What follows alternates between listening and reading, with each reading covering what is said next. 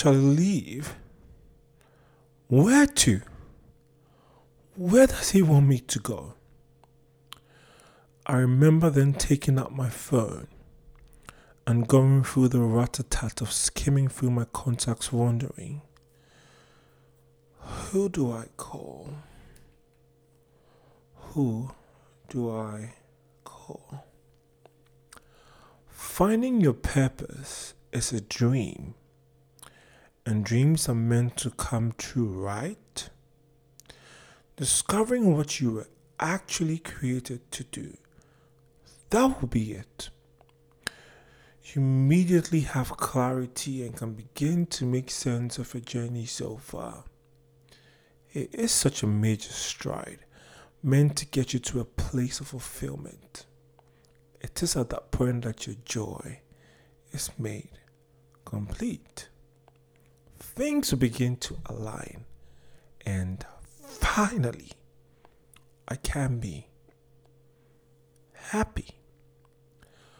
Okay, so let's dwell in this moment, in this very expanse for a while. In this particular point, when the prerequisite that has been previously recounted manifests exactly how we imagined it. Are you ready? Okay. Did you hear that? But most importantly, did you feel that? Yes, I just burst your bubble. I need you to wake up. Wake up to the realization that finding your purpose is not the end, but rather the beginning of a journey. A long, tedious one, I might add. Then we have those atypical situations when your purpose is anomalous and peculiar, unique, outstanding, special. A path that you or anyone else could have never imagined you would ever tread. A path that doesn't necessarily align with or even cross at a point the path that your parents have purpose for you. This for me was the beginning of war. Now I know I'm not like everybody else. Unfortunately, it takes me a while to grasp things. I need to put in some extra effort, you know. I need to keep my imagination in check so I can focus on what I have to do. But as soon as I get it, it stays with me forever, kept under lock and key verbally mention it and I most likely wouldn't get it. I might not even remember. But if you take the time to show me, or if you're patient enough to walk me through the process, you will be proud of me.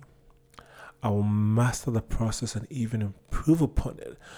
I will streamline the processes and come up with an even better way of achieving the same outcome to make life a bit easier for others with similar struggles. So, finding my purpose was everything. Finally, I have found something that came naturally to me. I didn't have to struggle. For the first time, I was not trying to fit into shoes that were way too big for me, for I could barely walking them. I was actually walking in my own shoes, and they fit perfectly.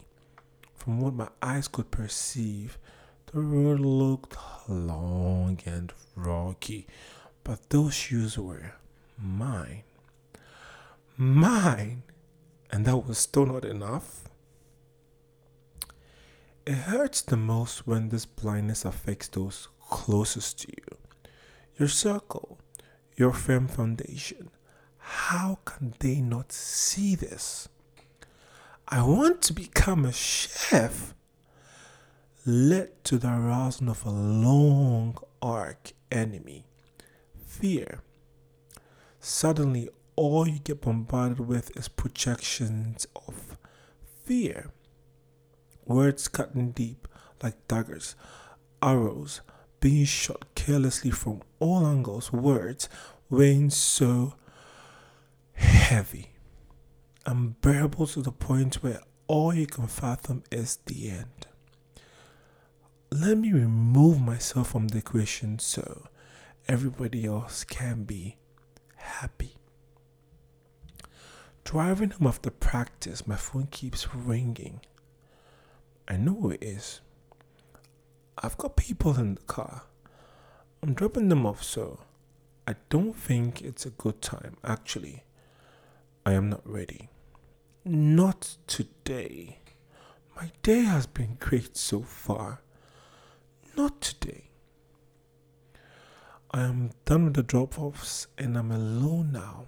Phone still ringing.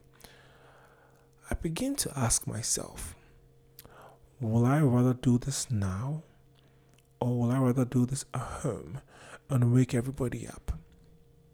I pick up and it comes in like a flood. So much is being said, and I'm scrambling to catch with my clutch palms. Yet they keep slipping through my fingers.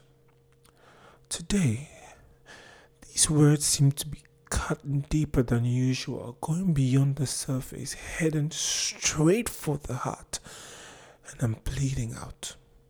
All he's saying just keeps cutting deeper and deeper until I'm all bled out. And at this point, I am just numb. All I can think of is if I run my car into the oncoming car and end it all, it will be his fault.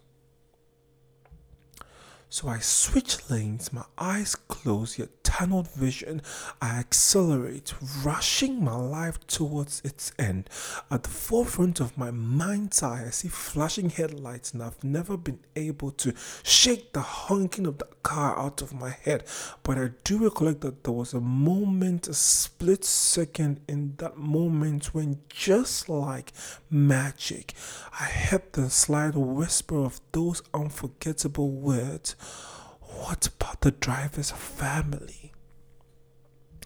Then it hits me, and immediately I realize what's happening, and I swerve my car, screeching to a halt at the side of the road opposite the Jirigano Park, right in front of the Church station. One hand firmly gripping the steering wheel of my car, twisting the leather from side to side, shaking. I put the car in park, turn off my ignition, and put myself through my breathing exercises waiting for this panic attack to pass. I mean, lately, considering the number of times it happens now, by this time I should be a pro. It's funny, but thinking about it now, I just realized that in that moment, what actually saved me were two things that he had instilled in me two life lessons he gave me accountability and the Holy Spirit. In that moment, the very person who almost took my life was the very same person who saved it. Putting on this brave face and the I don't really care persona I've been wearing for some time now, I head home. Everything else is a blur because, in all honesty, I had no fight left in me. By the time I got home, what I do know is I kept running the entire episode over and over again in my mind, and all I kept asking myself was, What will mommy have done? I still ask myself this question every time I think about it. You think that was it, but the prerequisite day was a life transforming one that led me onto one of the hardest journeys of my life. In trying to justify it, I kept saying I left because I couldn't fathom why. But with help, I've come to admit and accept the true turn of events. My father kicked me out. My father actually kicked me out Challenge the cock grows again. Keep enjoying your Killer against your pure water. the sun, sunshine, and sunflowers. Chef Nee.